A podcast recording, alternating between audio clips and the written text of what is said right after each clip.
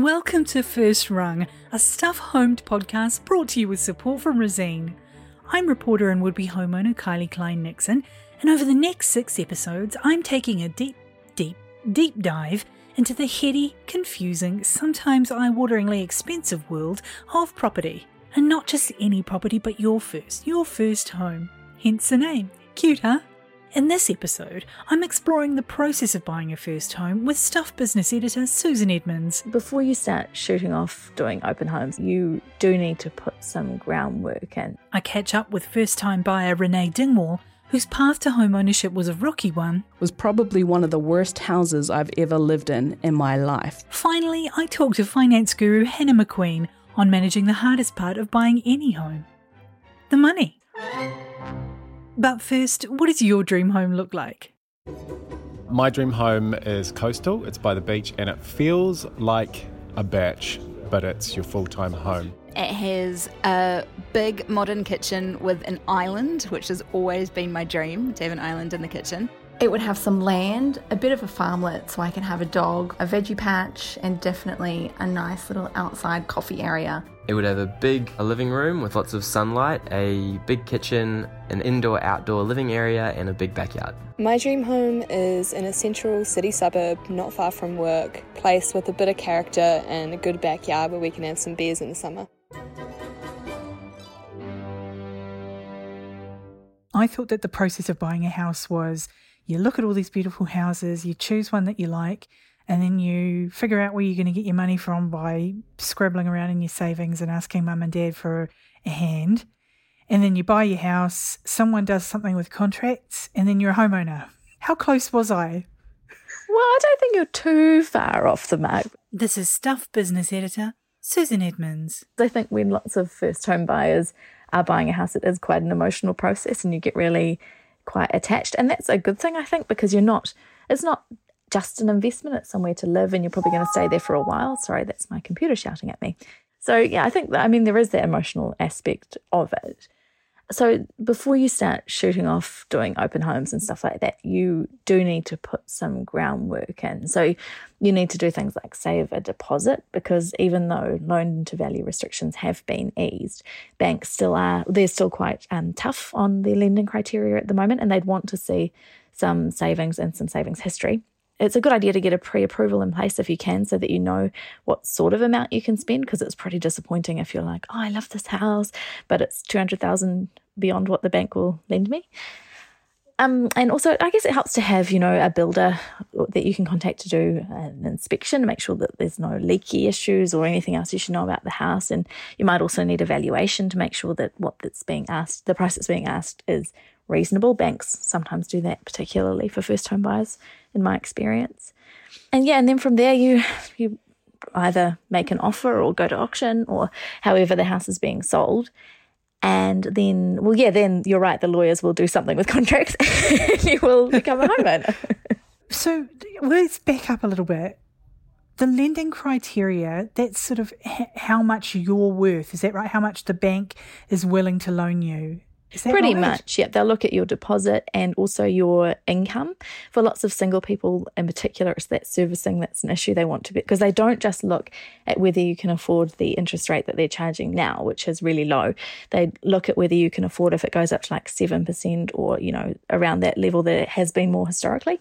So that is quite, that can be quite a large amount that you have to have available every month.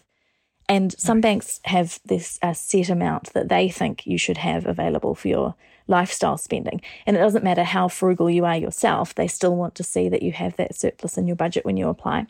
So yeah, it's a it's a mixture of things, but each bank will take a bit of a different approach, but they'll decide what they think you're good for, basically. What are some of the um, trips and traps that you need to think about in that early stage, like before you even look at the houses? Yeah, I guess uh, getting really emotional about a house and paying over the odds for it is, is something that some people say is a mistake. I guess if it's somewhere you're going to live for a long time, though, eventually having paid too much will resolve itself. But that's, I mean, people do get carried away. Also, I guess deciding that you're going to have an amazing, beautiful first house when it's beyond your budget, that could be pretty disappointing, I think. It's probably best to think of it as, you know, this is my first step and then I'll, you know, do it up, pay it off, whatever. move on to my next one. You're not buying the house of your dreams straight out the gate, are you? Hopefully, you're not buying a total like dump, but you know, you're not buying a mansion on your first shot usually. So, in terms of getting your deposit together, Mm. you kind of have to do a lot of research beforehand, don't you? You have to kind of know what the bank thinks of you so that you can be getting your 20%, 10%, 20% together for the price range of house that you're going to be able to afford. So, there's a lot of research first, isn't there? Yeah, if you're if you meet income caps and price caps, then you can qualify for the first home loan program, and that's quite good because then you can just have a ten percent deposit, and then it's not too difficult to get a loan like that. And some brokers have told me that generally a ten percent loan isn't out of the question at the moment, but it often comes with a, a margin, so you're paying a higher interest rate for that money. So I guess I mean you should ideally aim for a twenty percent deposit, but that's pretty tough as a first home buyer. I would expect for most people. I think KiwiSaver is definitely a great way to save a deposit because you know you're not only saving your own money but your employer's chipping in and you get that little bit of government money every year. That's so I think that's a really solid way. And it goes straight out of your bank too. So, it's like, it's not money that you. You, you don't have to part with. It's taken from you before you get to see it. That's right. There's no danger you'll be like, oh, I've got this money over here, just like buying Yeah. yeah, Just uh, holiday first, home later. Yeah. that's right. So, is there anything else I'm missing? Anything else I should have on my little to do list? I'm at that I don't know what I don't know stage, I think. Yeah, fair enough. so, yeah. Apart from you know thinking about what you can afford with a mortgage, I suppose you should also factor in the costs of owning a house, like maintenance and insurance and stuff like that, because that can add up quite a lot when that's not stuff Mm. that you've dealt with before. And the rate rates and stuff as well is, is always Another yeah, yeah. fun thing to spend money on. Buying a home is a bit of a white knuckle ride for that first time, though, isn't it? It's it's a bit scary. Yeah, it is, and everyone's always worried that they're going to get ripped off or they're going to pay too much, you know. So that's why it's helpful to have a valuer and a building report and things like that. Oh, that's awesome. That heaps to think about. Thanks so much. No worries.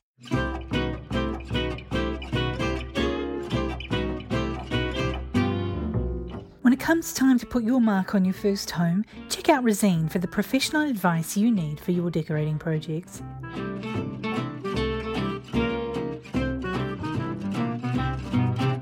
So, the deposit is step one. It's also the single most frustrating thing about house hunting, and probably the thing that holds a lot of first timers back.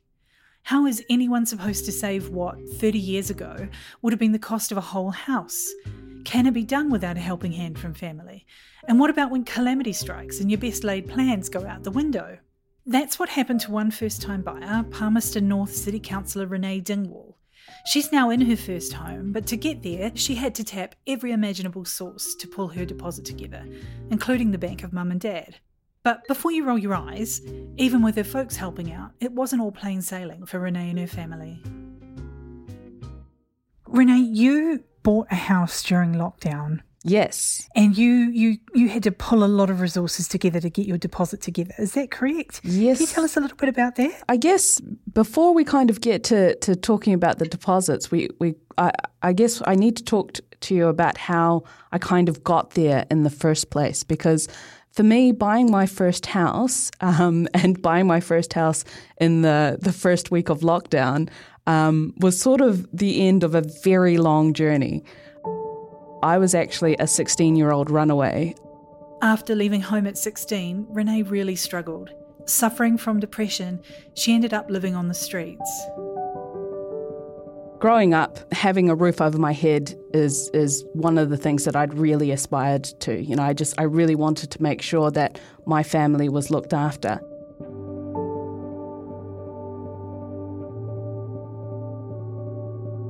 I was a young teenage mum. Um, I ended up going through quite a few really bad relationships. I I um, went through women's refuge, so I know what it's like to, you know, start to build a family unit and then suddenly have to leave everything behind and start again from scratch. Um, and so there's been a few kind of negative things that have happened in my past that has meant that I've um, ended up, you know, without a home. Renee moved to Dunedin where her fortunes changed for the better, and she met her future husband, Hugh. Living in rented accommodation with their children, the couple were just starting to find their feet when both Renee and her husband were made redundant. Seeking greener pastures, the family moved to Palmerston North, but it wasn't the answer they were looking for. the house that we ended up moving into was actually a really, really horrendous rental. We were renting because you know we had to start from scratch again, and and um, and uh, quite a lot of our, the money that we'd saved up to buy a home had to actually go towards relocating from Dunedin to Palmerston North, which was you know a Right, bit of a course. distance. And then hmm. you know my husband ended up getting a, a, a job, but it was only a thirty hour a week job, and I didn't have a job in Palmy, so we'd gone from that hmm. two income to one income, and then we were renting again. So, in this rental house that we were living in was probably one of the worst houses I've ever lived in in my life. Oh Lord. Yeah. So it was the kind of Was it just the, the, the quality of the house was was it it was run down inside and out or Yeah, so the house itself was actually owned by somebody who lived overseas. And so we had a property manager um, looking after it. And it was the kind of house that was so horrendously damp and moldy that my clothes went moldy in their drawers. I mean, I'd lived in Dunedin where it's horrendously cold, and yet mm, here in mm. Palmy, this house was rotting from under us. That house had so many issues with it. Two key moments made Renee and her husband determined to find a way to buy their own place. The first was when a live power line held up by rotten wood fell into the backyard where her children played. The second was when she woke in the night to a terrifying sound coming from her four year old daughter's bedroom. I went in there and she was struggling to breathe. She was just looking at the ceiling and just, you know, making this horrible, choking, can't breathe sound.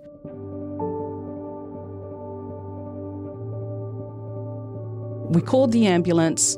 The ambulance guys come around, and straight off the bat, as soon as they walked into the house, you know, they, they, they got her sorted, they gave her steroids, they put her in the ambulance. But one of them came back in to kind of calm me down because I was a hysterical mother at that point. You know, I was I quite upset. Um, but when she, the ambulance person was talking to me, she told me then and there that it was my house that was causing my daughter to be that sick. You know, it was she could feel it yeah. the moment they walked through the uh, in, into the house. So I mean, that was a horrendous house that we were living in. But because we had such low incomes, we had no other option. You know, there was nowhere else that we could we could go. And so what ended up happening with me after all of that is I ended up having a visit from um, my parents, who, um, you know, as I said, I was a runaway teenager and I hadn't actually talked to my parents for about 10 years. Um, and so they ended up coming to visit me in Palmerston North for my 30th birthday. Um, and um, my dad met, met two of my girls for the first time. And when they walked into that house, they realized just how bad that house was, you know? And I'd told my Yeah, mum yeah. about the situation with my daughter going to hospital. And in that moment, she decided then and there that she was going to help us um, try and get a home. And so, you know, that started the next part of our journey.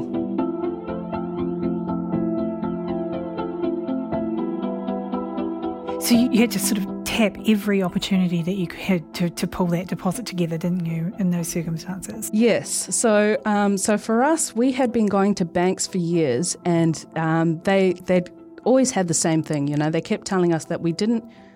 In terms of our expenses, actually, we could afford a house because we didn't actually spend all that much money on on things. You know, we were pretty frugal as a family, um, but our incomes were just not high enough. So, what ended up happening was my mum actually bought us a house in Feilding, just outside of, of, of Palmy. And so she ended up doing this house hunting, and she actually used her mortgage for her house that she owned in Auckland to buy us that first home in Feilding. And that was about four years ago. And so we ended up living in Feilding for three years. And in that three years, we saved up as much as humanly possible. Um, we were paying my parents like tiny rent. Um, we, I know that if if that house had been on the market properly in the private market, we would have been paying a lot more for what we'd had. It was your classic warm, dry, safe home, which meant we also saved money on things like power bills. So in that three years that I was living in Feilding, um, we ended up saving quite a lot of, you know, a lot more than than we'd expected to, just just from everything. And because my husband and I both worked in Palmerston North, we decided to actually buy a house closer um, in actually in Palmy. So after that three mm. years, my mum sold that house that she had in Feilding, and she actually made 150k in that three years on that one house. And so again, that is the difference in the market that we're that we're looking at. Then she used that money to buy me my home in Palmy. That's brilliant. So she she helped you with the deposit, or you'd already saved the deposit. There was um, two sides. So so firstly, because she had made that 150k on the house in Feilding, that was what she then used to buy the new house in Palmy. So we actually ended up mm. living in Palmy again for maybe another eight months, still renting from my mum and still at that right. lower rent um, until we were able to save up our bit of our deposit, you know? And so right. by that point, I had actually become elected onto the city council as, as a councillor. And so mm. that also gave me, um, I guess, another sort of guaranteed income for the next three years, which the banks were very happy with. So there was more discussions right. with the banks. The bank manager at the time had had seen how much we'd saved over the last few years with our rentals and had seen how much how little we could survive on basically because in terms of expenses we didn't actually have all that many expenses in this in these good houses. So we'd saved the deposit and we ended up buying the house off my mum at a severely reduced price, at the price that she had purchased it for um, some six months before.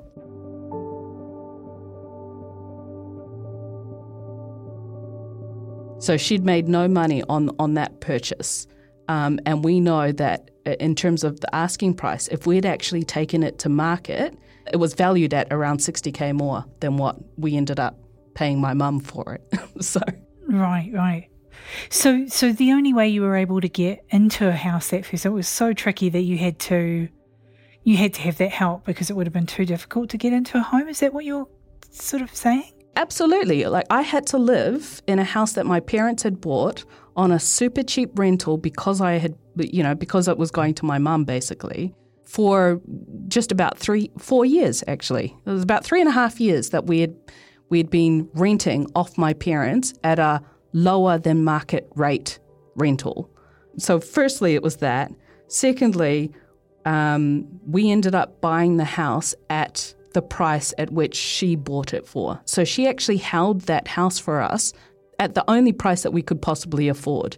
If we, mm, if she mm. hadn't have done that, that by the time we'd saved up enough of a deposit, that house would have been worth a lot more and we would still be struggling. Right, of course. So the, yeah, the, the longer you wait, the more the house prices are rising while you're waiting. That's to... it. And even with that house, the amount of profit that that house had made in the, in the six months that I'd lived in that house was more than I earn in a year.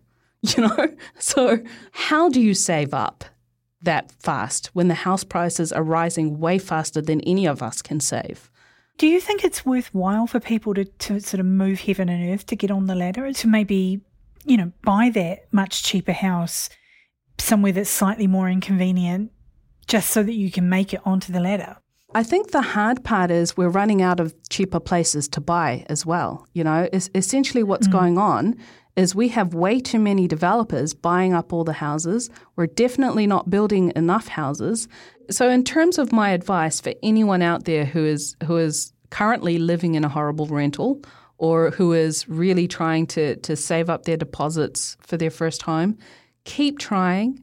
Um, I know it's really tough, but you know, if just keep trying because you never know what the future holds. You never know um, when an opportunity might actually come your way. So, after chatting with Renee, it's clear you need to be saving for your first home long before you ever want one.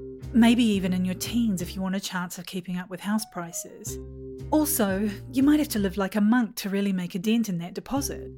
For a lot of folks, myself included, those aren't simple or easy choices.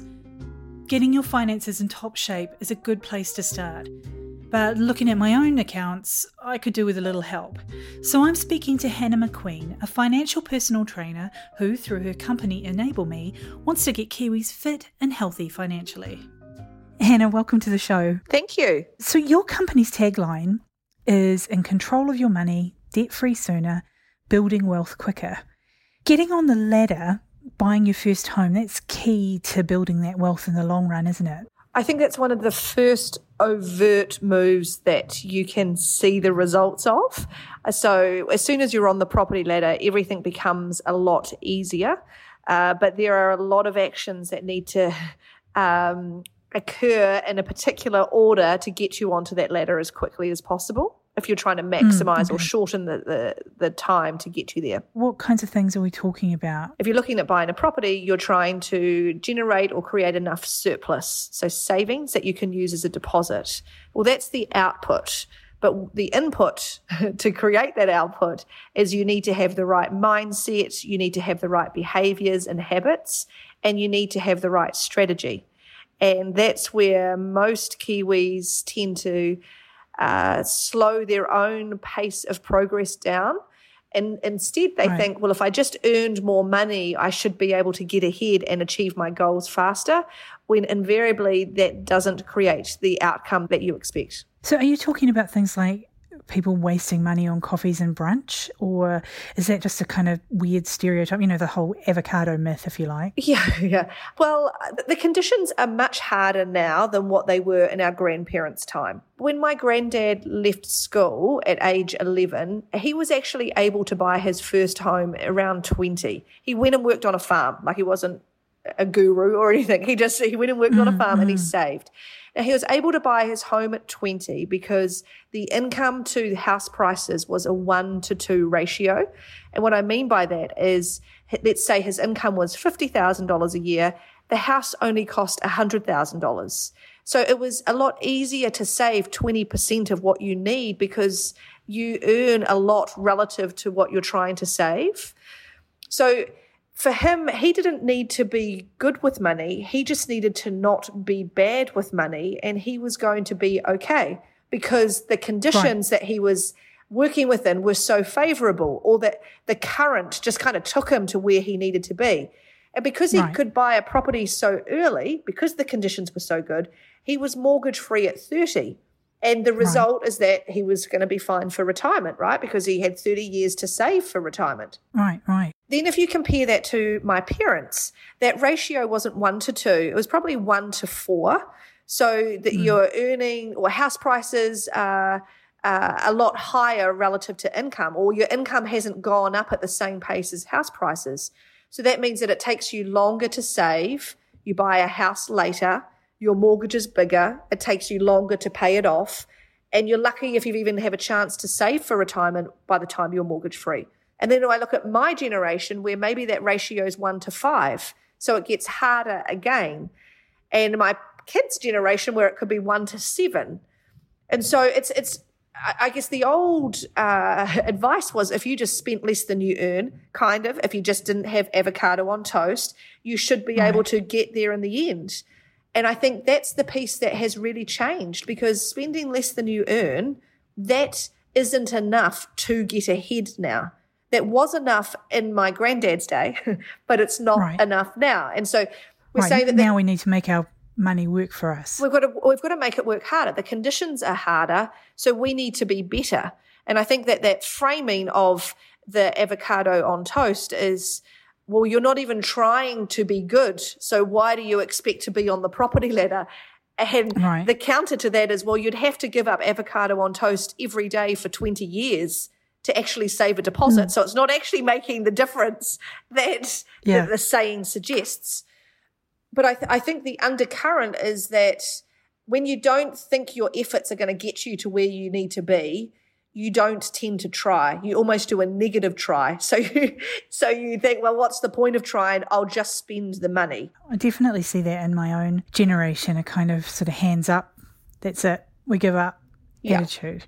Well, let's talk about some of the um, um, sort of nitty gritty things and things that people kind of have asked me about. Yes. Um, one of the main ones being is, is it a good idea you're allowed to, but is it actually a good idea to think to tap your KiwiSaver to to boost that deposit, or is that Totally. something you?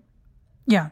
Yes, So, so, so- anywhere you can bring that deposit together is a good idea. Oh yeah, like you, uh, it's your big borrow or steal that deposit. Um, so if you can get it from KiwiSaver, if you can borrow it from your parents, um, if you can borrow money from friends, if you can get a side hustle going just for temporarily to increase your income or to increase your surplus, you, you're doing anything and everything to get that deposit together.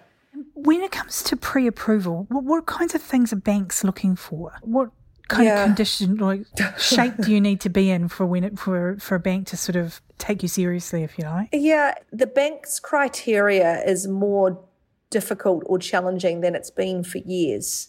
So even though interest rates are lower, which in theory means it's easier, you should be able to afford a mortgage. Uh, they are assessing your ability to service the debt based on rates much higher than what the actual rates are. Hannah says that means that even if you could afford to service a mortgage, the bank's slightly pessimistic calculator will tell you that you can't. And there's another thing standing in the way of first time buyers the dreaded LVR or loan to value ratio. The government, well, actually the Reserve Bank, sets rules on how much of a property's value the bank can loan you. In the past, that generally meant you couldn't get near a bank manager without at least a 20% deposit in your back pocket. While those restrictions have eased in the wake of COVID and the economic downturn, you're still going to need to come up with a significant chunk of the home's value if you want a loan. Although some banks have specific home loan packages designed for first time buyers that might get your deposit requirement down to about 5%, most banks aren't even allowed to give you a loan unless you can front up with at least a 10% deposit. They're not making it easier for first home buyers to get on the ladder. The banks are looking at your uh, ability to save money, they're looking at your spending history. They're taking quite a negative view on that. So they're assuming, well, if you've always done it this way, then you'll continue to do that, whether you've got a mortgage or not. Which maybe is true, but uh, for some people, if they knew that that was the difference between them getting the mortgage, they would actually improve their behaviours. Is there much difference between the banks? Or uh, for some folks, is it really just whoever's going to approve you is the one to kind of shape yourself up for, if you like? From a first home perspective, if you're struggling to kind of pull together the deposit, I think you're going to go with any bank that will give you the mortgage you're going to take. And you're not going to be fussy. You're just going to take it and you're going to move on. And because, of course, in a year's time, you can move to another bank. And it's a lot easier to move to another bank once you own the property. You can prove that you can service the mortgage. That's it's easier then. Uh, those who Right. are likely to shop around initially are those who have a really strong deposit, really strong incomes, more respected industries from a bank's perspective. But most Right. most of us, when we're buying the first home, we're kind of patching together the deposit and just Right. crawl over the line to get the property. It's we don't really have the choice to to pick and choose. There's normally only one to choose. In that case, is there much point in us going to a mortgage broker? Or, or are you better off going to the bank you've had your savings account with for the last five years or whatever? In most instances, the bank that you have had your savings with or your banking history is with, that is the bank that you are likely to go to. Whether you should use a mortgage broker, I think that a really good mortgage broker um, should be able to tell you, uh, if not that bank, which would be the best bank for you to consider. It's just, it's not helpful if the mortgage broker is aligned to one particular bank. Right. But yes, I think that as part of that research, it's always helpful to, to talk to people outside of the bank as to what their recommendation is, and a broker might be the first point of call for you. So you've got a deposit sorted and you've got your bank manager on speed dial. Join us next week when the fun really starts and we actually get to look at some houses. I'm Kylie Klein Nixon and this is First Rung. Thanks to our guests this week, Susan Edmonds, Renee Dingwall, and Hannah McQueen, and to our team, producer Joe Hayward and Stuff podcast director Adam Dudding. Thanks also to our sponsors Resene, New Zealand made paints for New Zealand made homes. You can find First Rung on all the podcast platforms, and if you want to get in touch with me, hit me up at homed at stuff.co.nz. Happy house hunting!